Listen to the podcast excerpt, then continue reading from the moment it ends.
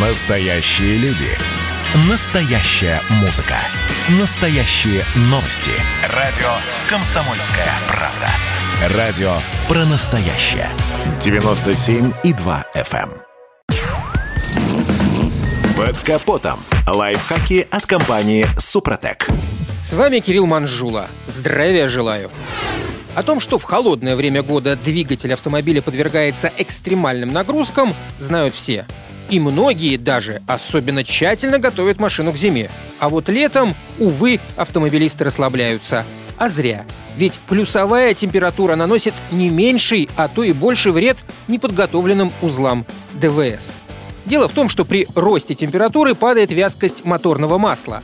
В результате детали начинают смазываться намного хуже. Кстати, это чувствуется и безо всяких экспериментов. Многие замечали, когда выскакиваешь из пробки, первое время автомобиль едет весьма неохотно. Мотору требуется какое-то время, чтобы восстановить нормальные условия смазывания. А нагрузка уже пошла, и это сильно гробит рабочие поверхности деталей.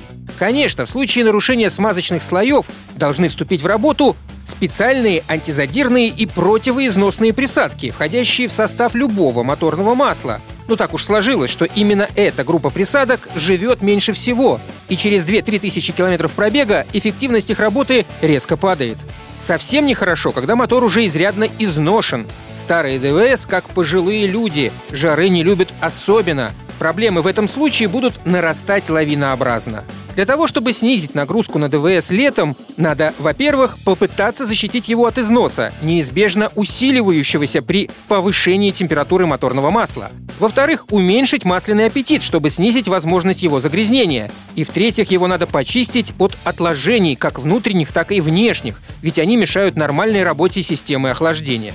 Все это можно получить, обработав двигатель составами Супротек. Они обеспечат формирование на всех поверхностях трения специальных защитных слоев, которые снизят интенсивность износа, особенно в моменты, когда нормальный режим смазывания по каким-то причинам нарушается.